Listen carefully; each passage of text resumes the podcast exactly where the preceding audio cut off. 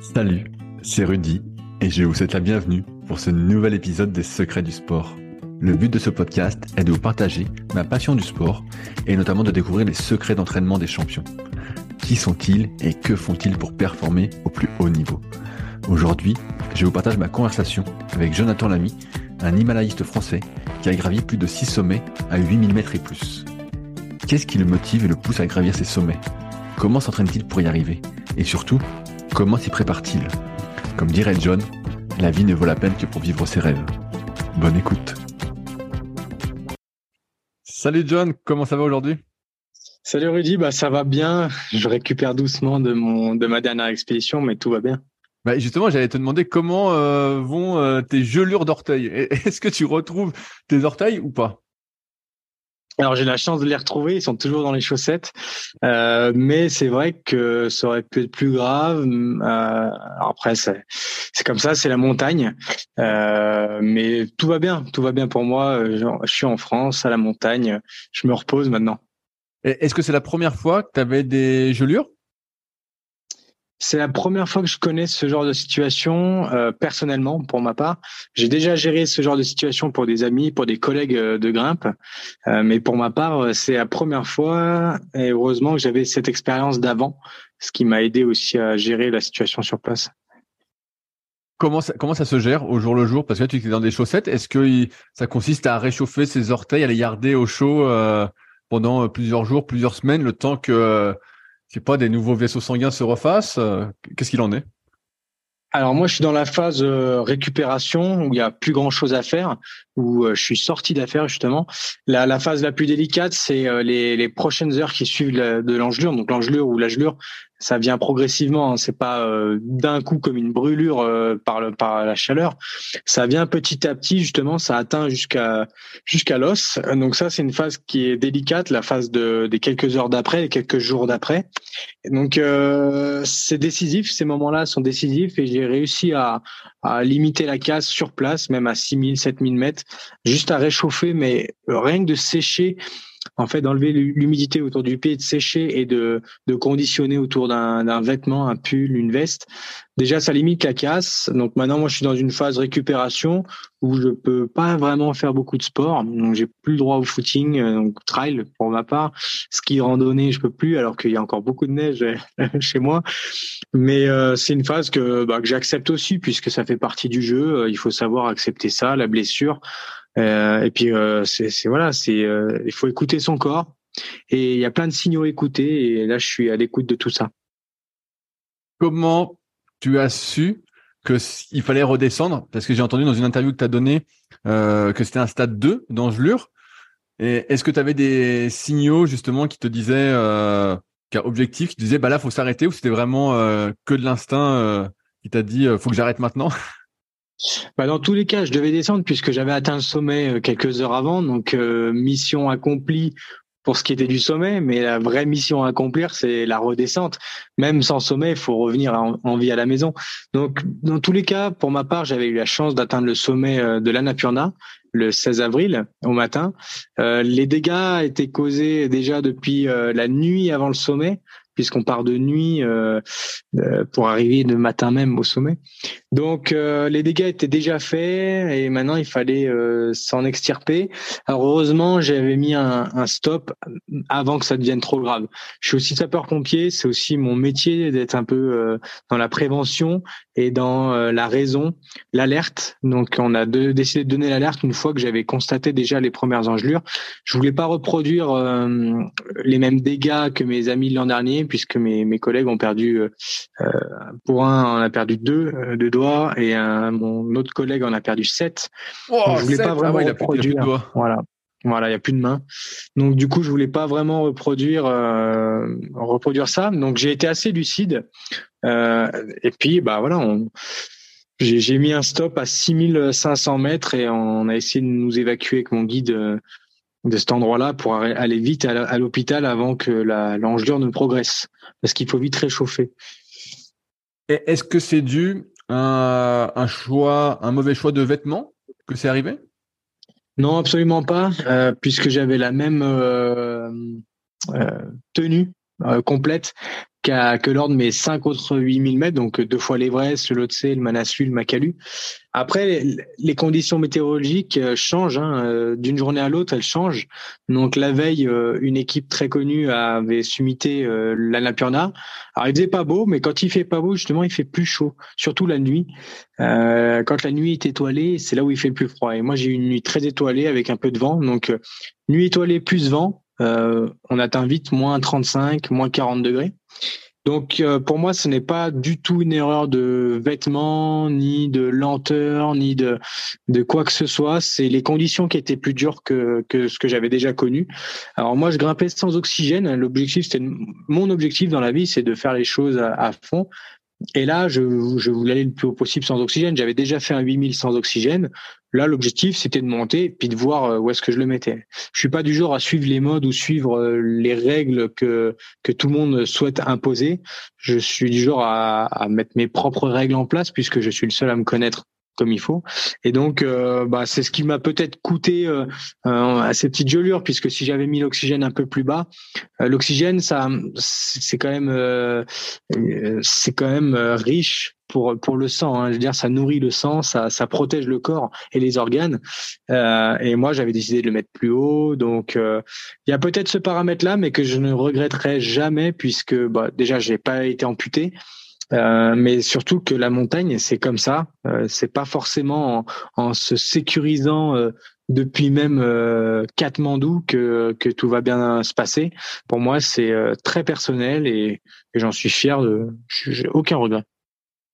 Est-ce que ça veut dire que tu as toujours une bouteille d'oxygène avec toi au cas où ce, ce genre de problème arrive?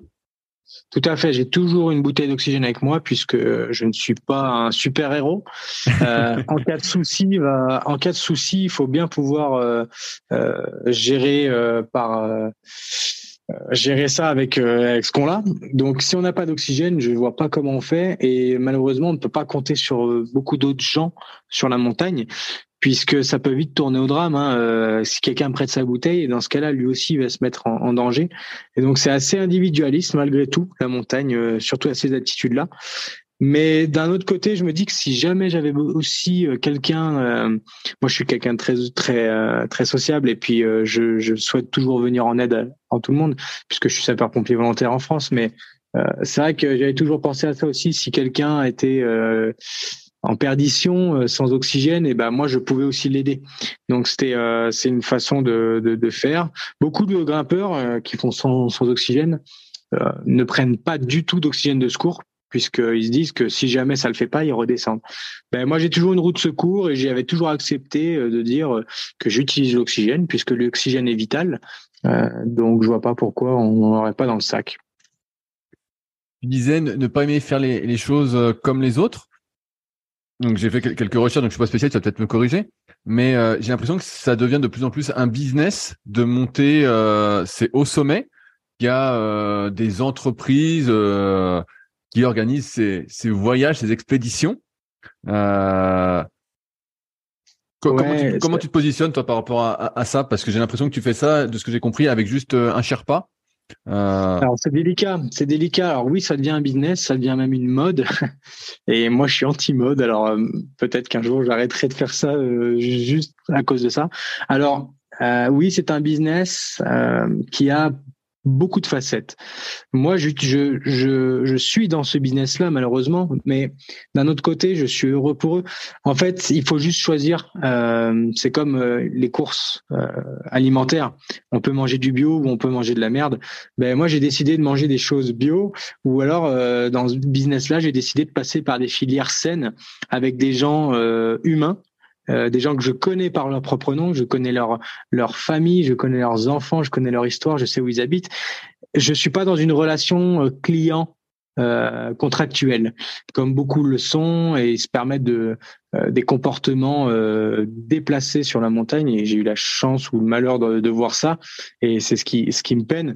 Alors je voilà, moi je suis dans ce business-là, je peux pas nier. Et vous savez, il y a personne d'autre qui, qui, qui passe en dehors de ce business. Il y a personne, personne, personne. Même Kylian Jornet, qui est la, la ref mondiale dans l'ultra trail, qui fait aussi du 8000, qui est actuellement euh, au camp de base de l'Everest pour tenter l'Everest, lui aussi passe par une expédition commerciale.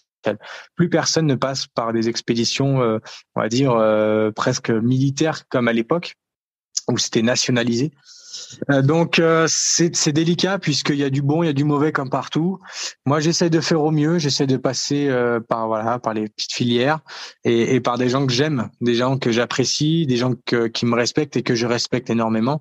Donc je suis toujours avec des petites équipes donc c'est Glacier Himalaya, et, je grimpe avec Chumbi Sherpa, qui est un jeune de 28 ans euh, que j'adore. C'est, c'est un pote, c'est, faut même pas parler de guide et de clients, c'est, c'est une histoire de deux copains. Et c'est ce qui est beau en fait dans, dans mes expéditions, et je m'en félicite de d'avoir pu rencontrer aussi ces gens-là parce que c'est aussi une histoire de chance et de, de destin.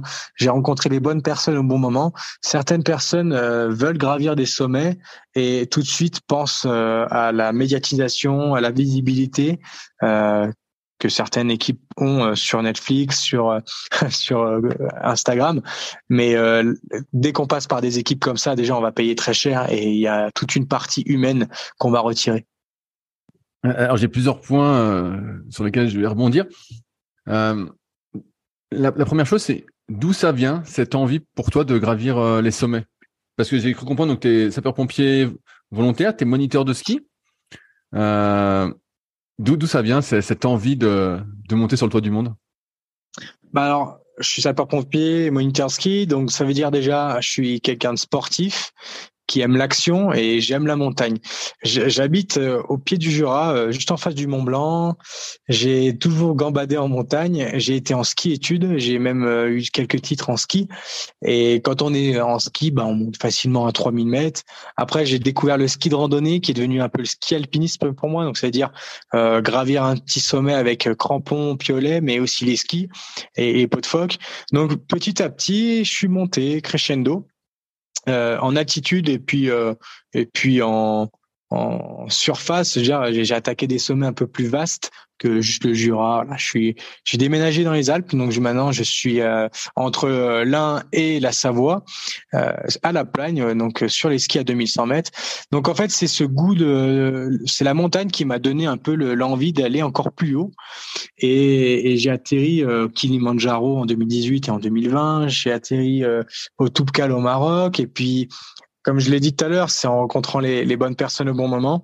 Ce rêve d'Everest, alors c'est pas un rêve qui est né euh, devant euh, Netflix ou Instagram, c'est un rêve qui est né quand j'avais peut-être 13, euh, 14 ans. J'étais déjà en ski études à la CUSA et c'est un rêve qui est venu, qui est passé par ma tête et qui n'est jamais sorti de là. Et en fait, je, me suis tellement intéressé par ce sommet que c'en est presque devenu une personne de ma famille jusqu'au jour où j'ai effectué mes premières recherches d'équipe d'expédition. Et puis, bah après, euh, voilà, j'ai rencontré la bonne personne ou les bonnes personnes au bon moment qui m'ont dit, mais tu es capable de, et c'est des personnes qui étaient légitimes de me le dire. Euh, donc ça, c'est important aussi d'écouter des gens qui ont euh, la bonne parole, qui sont, qui ont cette légitimité. Et c'est ce qui m'a donné un peu de, de pouvoir et, et, encore plus envie d'y aller. Après, il y a toute une phase aussi, faire attention. Maintenant, euh, on tout le monde se permet de tout faire. Donc euh, tout le monde pourrait se permettre de faire un marathon. C'est génial, c'est génial. Mais par contre, un marathon, ce qu'il faut savoir, c'est que la veille, vous êtes chez vous, vous courez, vous avez une assistance au bord de la route tout le long. À la fin de la course, vous passez la ligne d'arrivée, c'est fini, puis le soir, vous êtes chez vous. La montagne, le problème, c'est que beaucoup de gens se permettent d'en faire. C'est très bien, ça démocratise un petit peu, mais il faut aussi savoir respecter euh, euh, tout l'environnement général, que ça soit la, la technique, la logistique, l'environnement euh, naturel, les gens qui ont pu gravir ces sommets-là, qui ont aussi pu perdre la vie sur ces sommets-là. Euh, ce qu'il faut savoir, c'est qu'en montagne, euh, par exemple à l'Everest, hein, tout, tout, bêtement, euh, avant d'atteindre le sommet, il faut un mois et demi d'expédition. Donc pendant un mois et demi, vous êtes dans le dur. Vous n'êtes pas chez vous à manger votre petit plat de pâtes et, et votre dinde. Quand vous êtes au sommet, c'est euh, c'est beau, c'est génial, c'est ce que vous vouliez, mais vous êtes à la moitié du chemin. Il faut refaire toute la toute la marche euh, retour euh, vers vers le bas. Et puis après, euh, après, on n'est pas rentré à la maison encore. Donc en fait, il y a, y a une difficulté supplémentaire dans ce genre d'expédition qu'on a tendance à oublier. Tout le monde se dit voilà, j'ai vu une photo, le mec il est au sommet. Le problème c'est qu'il faut connaître un peu l'envers de l'iceberg, l'envers du décor. Et, et le problème c'est que les gens ne prennent plus le temps de, de connaître ça. Euh, parce que voilà, maintenant on n'a plus le temps, il faut aller vite. Maintenant, il y a des compagnies qui vendent des expéditions en mode euh, rapide. Donc euh, l'Everest maintenant, les, c'est vendu à, en 20 jours. Sauf qu'il faut savoir que si vous venez pour faire l'Everest en 20 jours, vous allez souffrir puisque votre corps sera pas acclimaté. Donc il y a beaucoup de choses à savoir et malheureusement les gens ne prennent plus le temps de savoir et payent une prestation très chère pour un peu en partie combler un vide, un manque de quelque chose. Quand toi, tu découvres cette envie de grimper euh, des sommets euh, plus hauts, qu'on te dit que tu as le potentiel pour ça, comment tu t'organises, par exemple, d'un point de vue de l'entraînement euh, Et je pose la deuxième question, peut-être que je veux dériver directement dessus. J'ai lu, tu as dit dans une interview que ça coûtait 50 000 euros.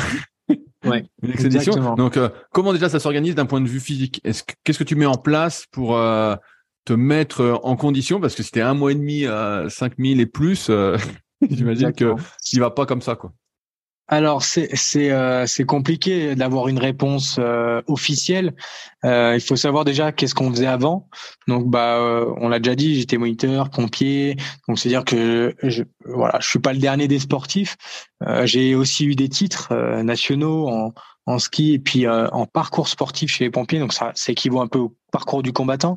Donc j'avais déjà une certaine résistance physique, mais j'ai presque envie de dire que maintenant le physique, il a il a plus euh, la place euh, numéro une dans la préparation.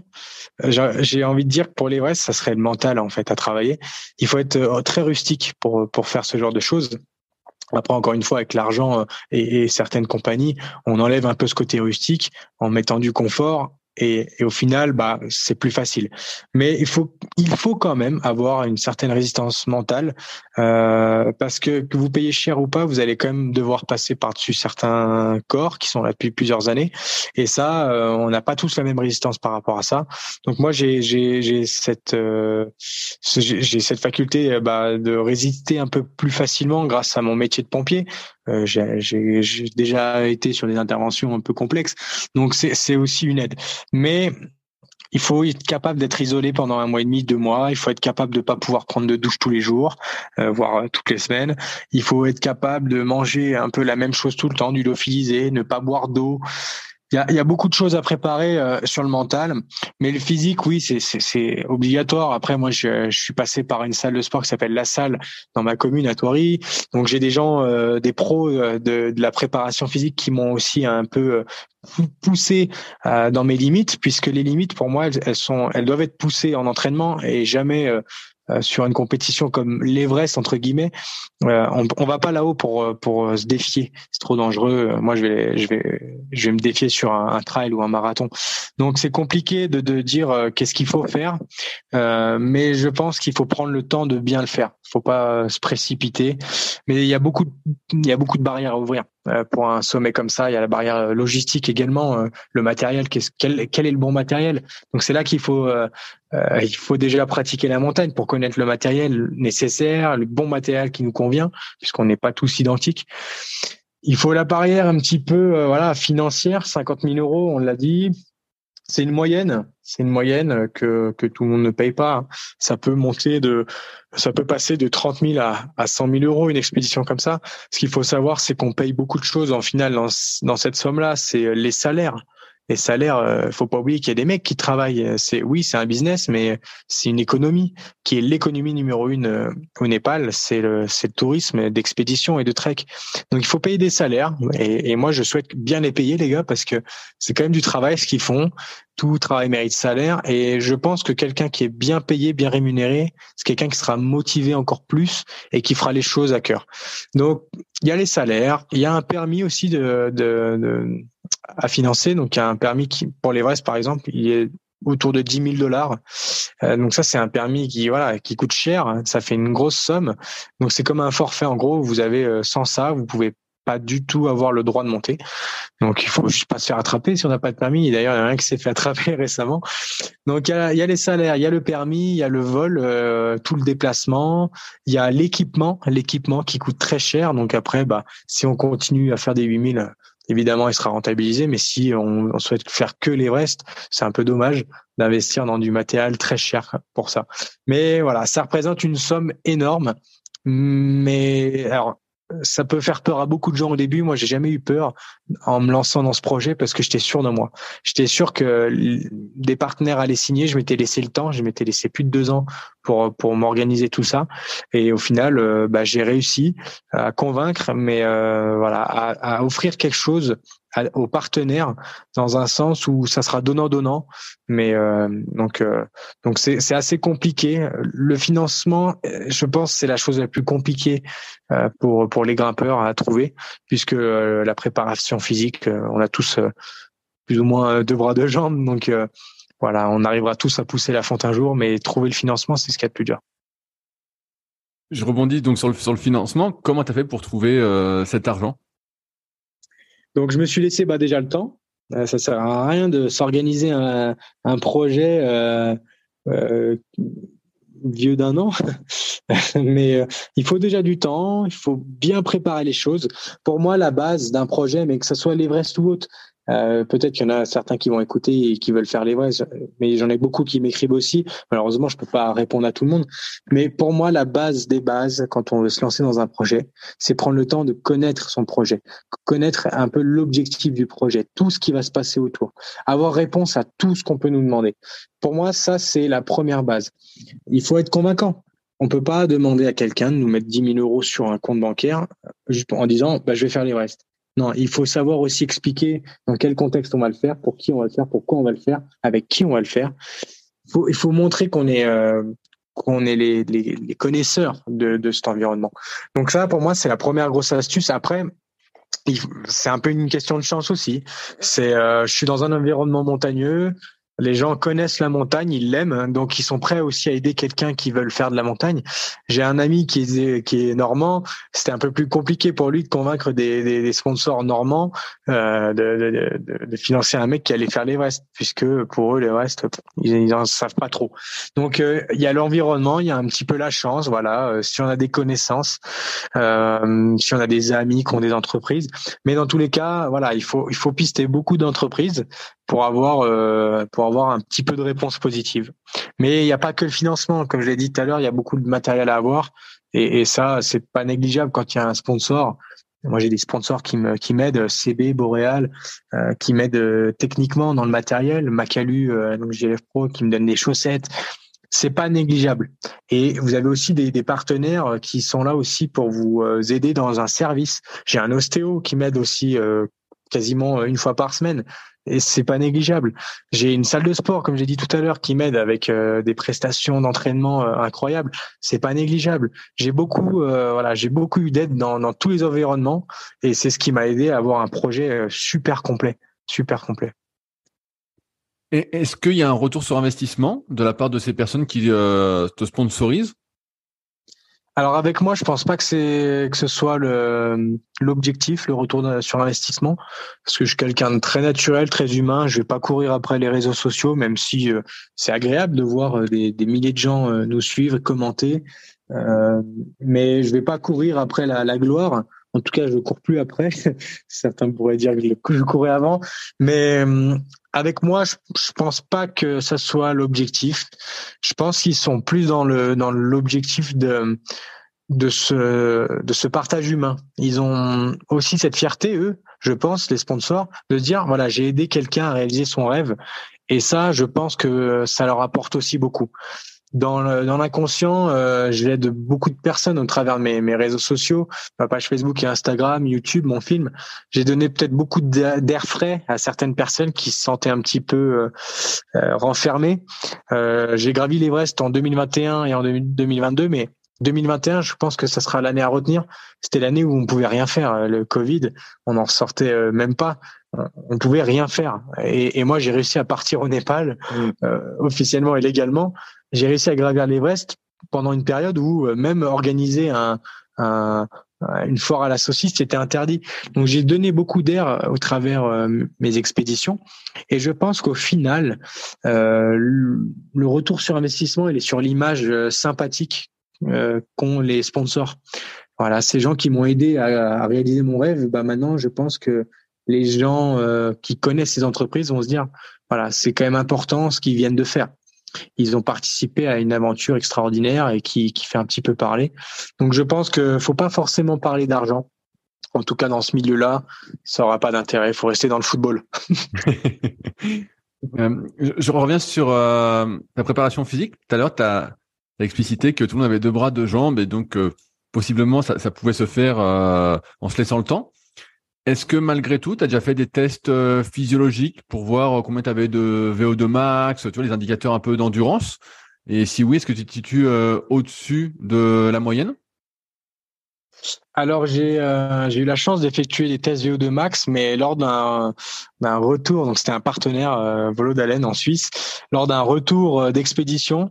Alors ce test, il, m'a plus fait peur qu'autre chose puisque j'ai eu des résultats euh, euh très surprenants, pas forcément dans le bon sens.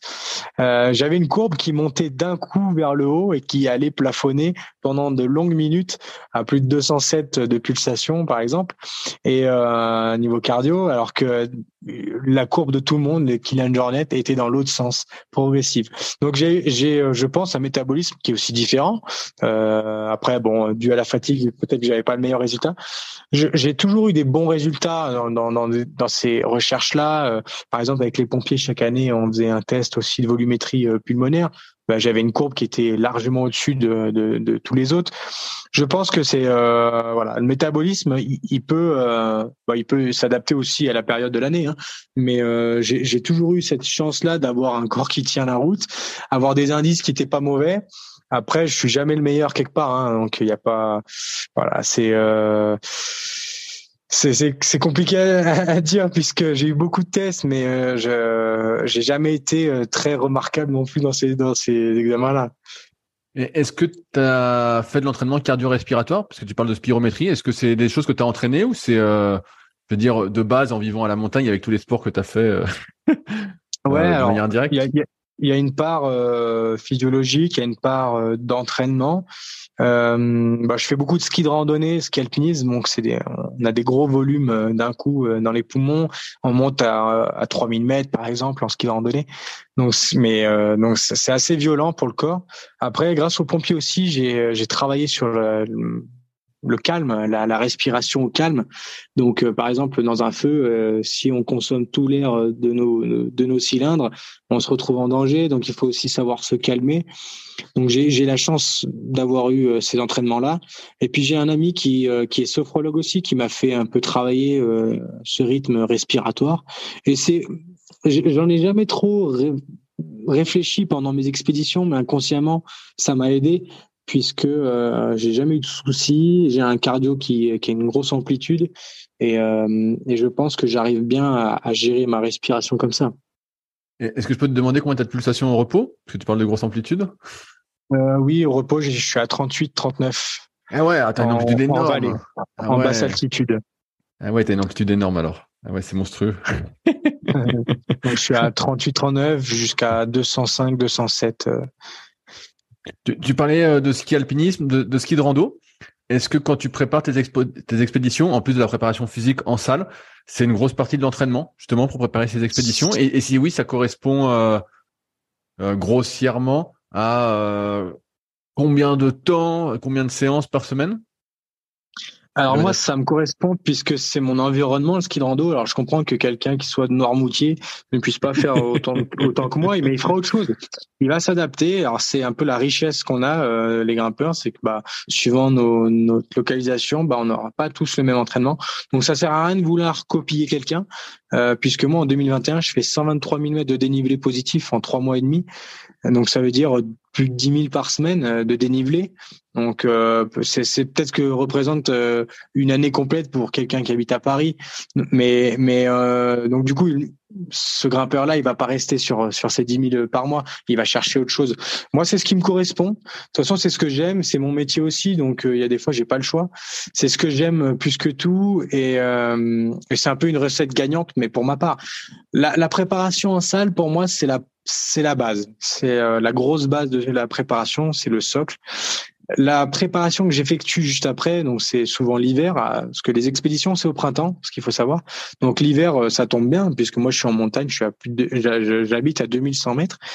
Donc ce qui est bien, c'est que j'ai une acclimatation euh, euh, déjà de base à la maison, mais mes entraînements se font en montagne. Et donc, euh, du coup, euh, j'ai euh, la chance de, de pouvoir faire ça. Et, et, et, ça, c'est un peu ma deuxième préparation. Donc, j'ai la salle qui me sert de socle et plus une préparation affinée l'hiver qui me sert un petit peu de, de, de maintien, quoi. Puisque c'est pas c'est pas en faisant que du ski de randonnée qu'on arrive à gravir les Ça, je suis d'accord. Il faut aussi passer par des étapes bah, de lestage, donc porter un sac, qui équivaut à peu près à ce qu'on portera sur l'Everest. Euh, j'ai un masque, euh, les masques d'entraînement où je réduis un petit peu mon débit d'air pour travailler un peu ses muscles respiratoires. Il y a, y a beaucoup de choses à, à, travailler, mais il faut se maintenir en fait. Hein. Une fois qu'on est prêt, il faut se maintenir. Il faut pas se faire mal. Et il y a une chose aussi, il faut pas arriver euh, surentraîné parce que ça va nous faire tout bizarre de, de passer par euh, des, des, heures d'entraînement où on, on, vient faire des micro-réglages en arrivant au Népal, vous faites deux jours au Népal, vous, êtes déjà déglingué parce que euh, vous dormez moins bien. Euh, le soleil se lève tôt de base, donc à 5h30 on est réveillé. On dort sur des petits bouts de matelas par terre qui sont pas droits parce qu'il y a de la neige et des cailloux dessous. Euh, on est réveillé par les, gens qui ont qui ont été malades toute la nuit. Euh, le lendemain, vous allez porter votre sac pendant 8 heures, qui est bancal euh, parce que vous l'avez mal mal mal préparé, donc vous allez avoir mal au dos. Puis après, vous redormez dans une dans une tente. Donc en fait, ça sert à rien d'arriver trop préparé. Il faut justement être rustique, ce que je disais tout à l'heure. Mais rustique, ça passe aussi par une préparation euh, physique, bah, rustique aussi. Combien ça pèse le, le sac à dos? Euh, que tu vas utiliser quand tu, fais tes sommets et je dérive un petit peu. Est-ce qu'on s'entraîne euh, justement à ne pas se doucher, à manger lyophilisé euh, Est-ce qu'on se met un peu dans les conditions qu'on va vivre pour voir comment ça se passe? Alors pour commencer avec le sac, euh, euh, c'est très personnel. Il y en a ils vont pas porter plus de 2 kilos, il y en a ils vont porter 40 kilos. C'est euh, tout dépend de qui vous êtes. c'est pas pour dire que je suis une légende, mais moi j'essaie de faire les choses bien. Après on n'est pas tous de cet avis-là. Il y en a qui voilà, il y en a ils vont jouer le jeu, il y en a ils vont pas jouer le jeu. En moyenne, sur mes expéditions, bah, sur un trek, ça sera du 22 kg, 23 kg. Euh, et puis après, sur les acclimatations, quand on va monter, redescendre, ça va dépendre de quel est le moment et quelle est le l'étape du jour. Euh, plus on monte, plus on se déleste dans les camps. Alors, on jette rien en montagne, ça c'est des légendes aussi que tout le monde raconte. Mais on, on laisse par exemple une broche à glace, donc c'est un outil qu'on a. Euh, bah, au lieu d'en avoir deux, quand je vais monter, euh, j'en laisser une ou quand trois, et puis euh, j'en garde qu'une seule. On se déleste petit à petit. Donc, sur un sommet, en général, j'ai une dizaine, 10-12 kilos. Ça dépend si j'ai beaucoup d'oxygène sur moi ou pas. Une bouteille, c'est à peu près 4-5 kilos. Donc, j'en ai en général deux, plus, plus le poids des babioles.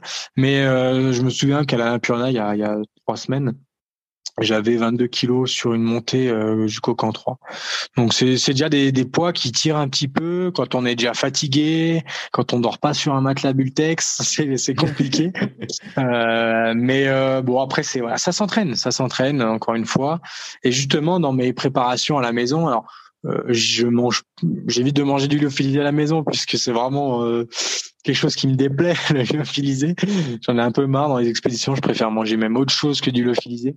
Maintenant, j'arrive à faire du, de la soupe, juste de la soupe, euh, sans passer par des plats vraiment déshydratés. Euh, mais j'adapte un petit peu, oui, j'adapte ce rythme-là avant de, de, partir. Donc je réduis mon ma consommation de sucre, par exemple.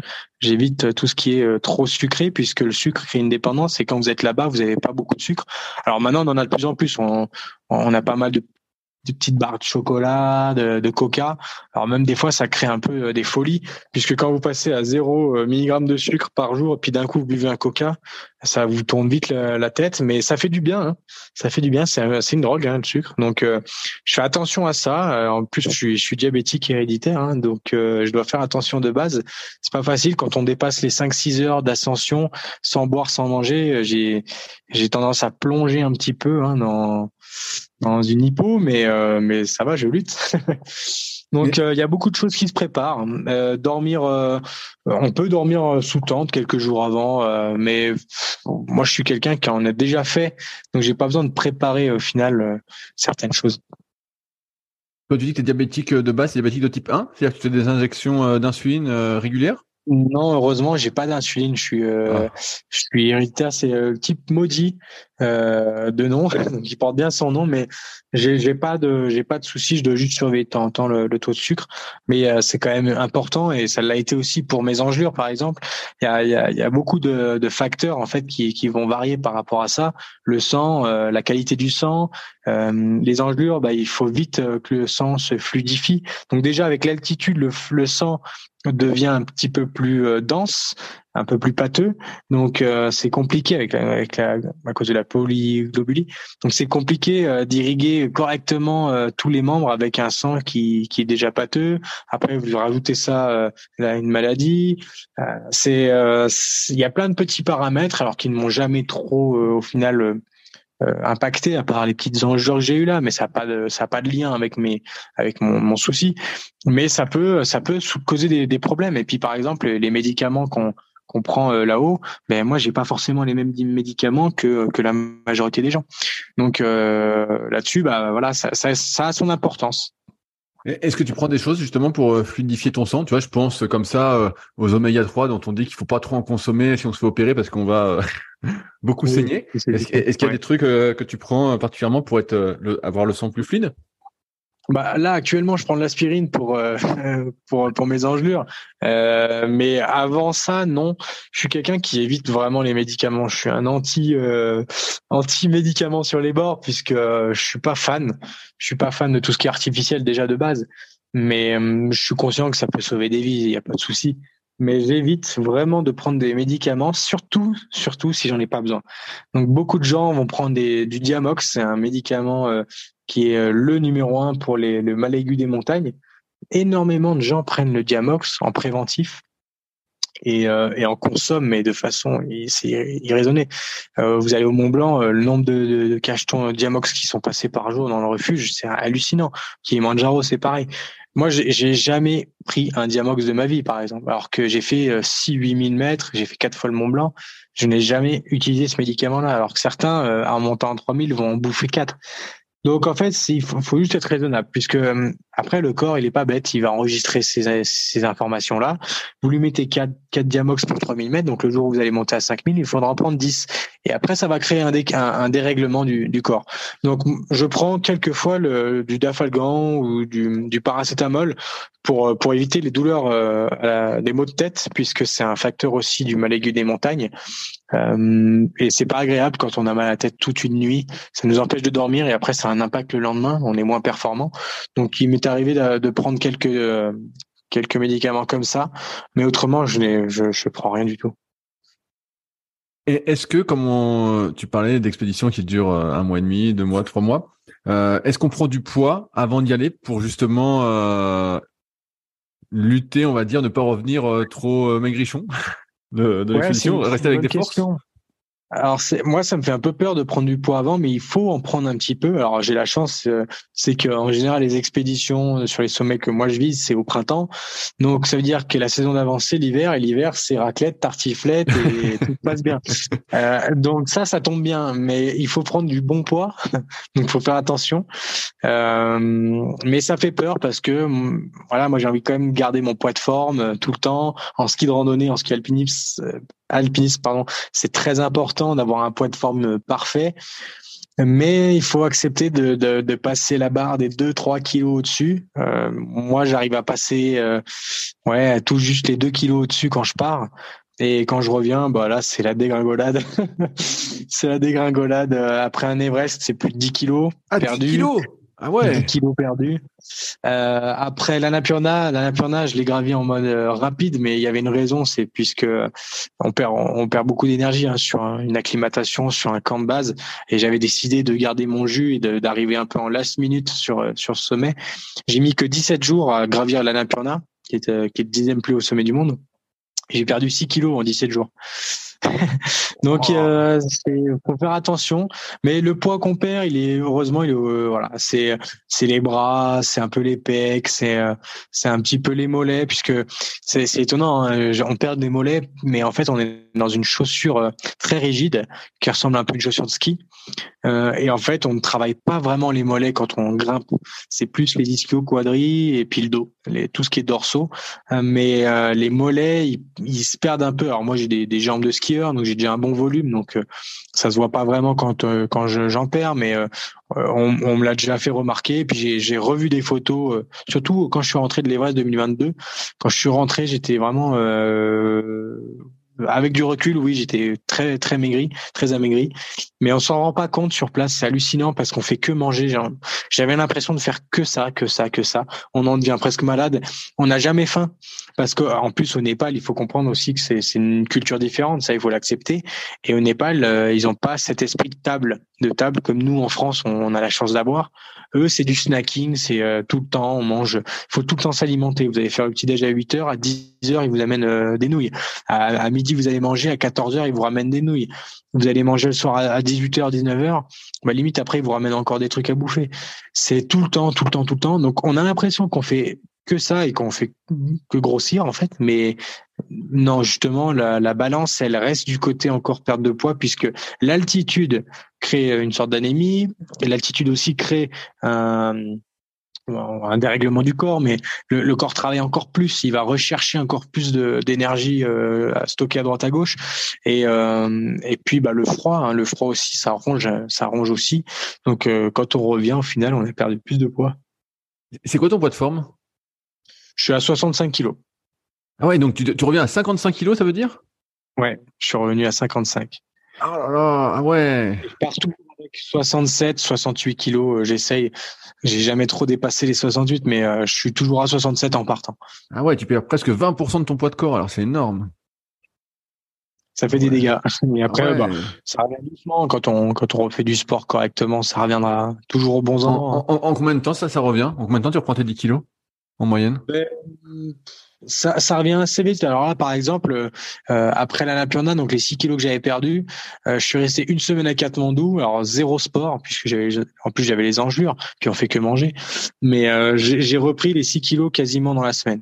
Ok quasiment dans la semaine. Donc c'est c'est pas forcément bon pour le corps puisque après il va stocker n'importe comment. Euh, en plus, euh, je choisis pas forcément l'alimentation euh, sur place. Au Népal, c'est assez c'est bon. Hein. Au Népal, c'est c'est c'est pas que des cochonneries, mais on choisit pas forcément exactement tout ce qu'on voulait mais euh, ça revient vite. Euh, après, voilà, voilà, ça fait déjà euh, presque un mois que j'ai pas refait de sport, donc ça commence à être problématique. Il va falloir faire attention aux petites, aux petits bourrelets qui sortent là. Tout à l'heure, tu disais que c'était plus un effort mental pour gravir ces sommets. En ce sens, la préparation mentale, c'est assez populaire. Est-ce que toi, tu fais appel à un préparateur mental, en plus de ton sophrologue avec qui j'imagine que tu travailles déjà un peu cet aspect-là? Oui. Ou, ou c'est un peu naturel? J'ai un partenariat avec une dame extraordinaire aussi euh, qui a une qui, qui a lancé sa boîte qui s'appelle Libération Consciente. Elle me fait de la méditation. Donc euh, avant avant de gravir des sommets, j'étais pas vraiment réceptif à tout ça, même si bon, des fois je me prêtais au jeu, l'hypnose, tout ça. Mais depuis que j'ai fait ces ces 8000, ça en plus on est en terre bouddhiste euh, là-bas. Euh, c'est ça nous apprend beaucoup et en fait, on se rend compte qu'on n'en sait rien sur notre corps, on n'en sait rien sur l'environnement, et ça vous ouvre un peu plus les yeux et vous êtes plus à l'écoute. Et quand vous êtes à l'écoute, bah vous vous, euh, êtes beaucoup plus réceptif dans ce dans ce genre de choses là. Donc j'ai quelqu'un qui m'a un petit peu fait voyager grâce à ces euh, grâce à ces, euh, ces séances. Et euh, forcément, ça aide. Forcément, je peux pas quantifier, je peux pas dire quand ni comment ça m'a aidé, mais forcément, ça aide et ça nous libère un petit peu de, de nos soucis aussi, hein, parce que quand on part, faut pas oublier que bah, on est tous des êtres humains et qu'on a tous nos, nos soucis. Euh, on part deux mois, donc on va s'absenter, on va on va recevoir du courrier à la maison qu'on attendait. Enfin, il y a, y a plein de petites choses qui vont venir entacher nos expéditions. Et j'ai une anecdote aussi, par exemple, sans citer de nom, mais j'ai un, copain euh, d'expédition qui est chef d'entreprise. Et ben pendant les expéditions, il recevait euh, des messages satellites de sa femme qui disait euh, voilà c'est la merde, il y a machin, ça va pas. Et en fait, ça vient entacher vraiment l'expédition. Donc, si vous n'avez pas un peu cette force mentale de lâcher prise, de, de se dire bon ok j'accepte j'accepte aussi qu'il y ait des problèmes. Il faut accepter qu'il y ait des soucis. On peut, ça peut pas être tout rose tout le temps et surtout en montagne. Il faut accepter. Donc euh, c'est ce que c'est ce que m'a appris un petit peu euh, cette écoute là avec euh, cette dame que je remercie Marjorie que je remercie beaucoup. J'avais une question un peu plus personnelle. Justement, tu citais ton collègue qui recevait des messages de sa femme. Est-ce que toi, tu es en couple, tu as des enfants? Comment ça se passe? Euh, non, je suis jeune, j'ai 26 euh, ans, moi je suis, On je, jamais. je suis tranquille. Euh, je suis jeune et j'ai le temps de, j'ai le temps justement. En fait, si je fais tout ça maintenant, c'est parce que je peux me le permettre aussi. J'ai, j'ai pas de charge familiale sur le dos. Et puis, puis c'est une, c'est pour moi, c'est compliqué. Alors le jour où j'aurai des enfants et, et une femme, bah, je me reposerai la question avant de repartir en montagne c'est compliqué de laisser un foyer. Et ça, connaissant le danger, euh, je ne sais pas si ça serait bienvenu de, de, partir avec des enfants à charge, mais c'est très personnel. Donc euh, certains couples sont très euh, très ouverts sur ce sujet-là. Euh, les enfants sont, sont-elles grands aussi hein, Parce que la moyenne d'âge, à savoir sur les 8000, c'est c'est 45 45 ans à peu près. Hein. Donc moi, je suis un petit un petit piou piou, mais justement, j'ai pas attendu euh, qu'il une règle, un règlement pour me dire euh, j'ai le droit ou j'ai pas le droit. Beaucoup de gens m'avaient dit à l'époque que j'étais trop jeune, et moi ma réponse c'était par rapport à qui? Donc euh, ou par rapport à quoi? Donc j'ai pas de j'ai pas de souci là-dessus. Et un jour bah voilà on tournera une page et puis on se mettra à autre chose. Quand tu pars en, expédition et que tu reviens est-ce que tu retrouves pareil d'un point de vue logistique ton appartement ou ta maison? Ou est-ce qu'à chaque fois tu laisses le truc en plan étant donné que t'as pas de revenus pendant quelques mois? Comment ça se passe? Euh, Alors j'ai la chance d'être euh, travailleur indépendant, euh, donc euh, moniteur ski à l'ESF. Donc j'ai la chance aussi de bah, pouvoir gérer mon planning et puis bah c'est ce qui fait aussi euh, un peu la beauté des choses, c'est que je touche pas la même chose chaque mois, mais je travaille beaucoup sur des périodes un peu de vacances entre guillemets. je suis un vacancier professionnel comme on dit, hein, comme disent mes collègues pompiers. Mais en fait je suis quelqu'un qui travaille à l'opposé des gens. Quand eux sont vacances, moi je travaille et je travaille beaucoup plus euh, proportionnellement que qu'un salarié. Donc euh, je peux me permettre de me libérer de moi sans toucher de revenus. Je suis pas quelqu'un qui, qui suis très dépensier. Euh, euh, je, je claque pas l'argent n'importe comment. Je préfère m'acheter une jolie veste plutôt que d'aller euh, dans un bar et, me mettre minable. ça, après chacun fait comme il veut aussi. Hein. Mais euh, je suis quelqu'un qui fait attention à ça et puis bah je sais pourquoi je le fais. Et donc quand je pars de moi, je, je sais que j'ai pas de soucis. J'ai des parents aussi qui m'aident énormément dans la dans dans les à côté. Euh, si je reçois du courrier, bah ils vont être là pour euh, pour gérer ça. Euh, ils vont gérer aussi bah beaucoup de sollicitations. Ils vont m'aider sur euh, sur sur plein de petites choses comme ça, les rendez-vous. C'est un petit peu euh, ce sont un petit peu mes agendas aussi. Mes parents c'est c'est le cerveau de mes agendas. Ils pensent un peu à tout puisque quand on est là-bas, on oublie un petit peu, on est un peu détaché de de, la réalité. Quand on revient, on est sur un petit nuage aussi. Et euh, faut vite se remettre dans le bain. Ils sont là aussi pour me mettre dans, dans ce cadre-là. Est-ce qu'il y a un, autre sommet qui te fait rêver? Ouais, il y en a plein, mais des, des, sommets de 3000 mètres comme des sommets de 8000 mètres. Donc, euh, chaque chose en son temps. Mais justement, il y aura des priorités. Pour moi, la priorité, ça serait presque d'attaquer des, des sommets les plus difficiles maintenant parce que je sais que maintenant j'ai deux bras, deux jambes, j'ai mes dix doigts, mes dix orteils, j'ai mes deux poumons, tout va bien. Alors que dans dix ans, on ne sait pas ce qui peut se passer. Euh, on l'a connu, je pense, avec le Covid. Je pense que ça a été une leçon pour 100% des gens sur Terre. C'est de comprendre que maintenant, on n'a plus le temps. On n'a plus le temps de repousser nos projets. On n'a plus le temps de de pinailler sur des, des bêtises. Euh, moi, je, moi, ça fait longtemps que je, je, je, pense comme ça et je pense que le Covid, ça m'a, ça m'a donné euh, raison. Donc, euh, priorité à ce qu'il faut faire en premier, quoi, c'est tout. Ah, alors, c'est, lequel, c'est lequel le prochain alors dans ta liste? Je, je peux pas dire, je, ah, dirais pas le nom maintenant parce que j'en avais, j'avais un planning pour 2023, j'avais des envies et que je, je dois forcément m'adapter puisque j'ai, je peux plus grimper pendant un petit moment à cause de mes orteils mais je reviendrai un jour. J'ai déjà un projet même avec un copain pour 2025.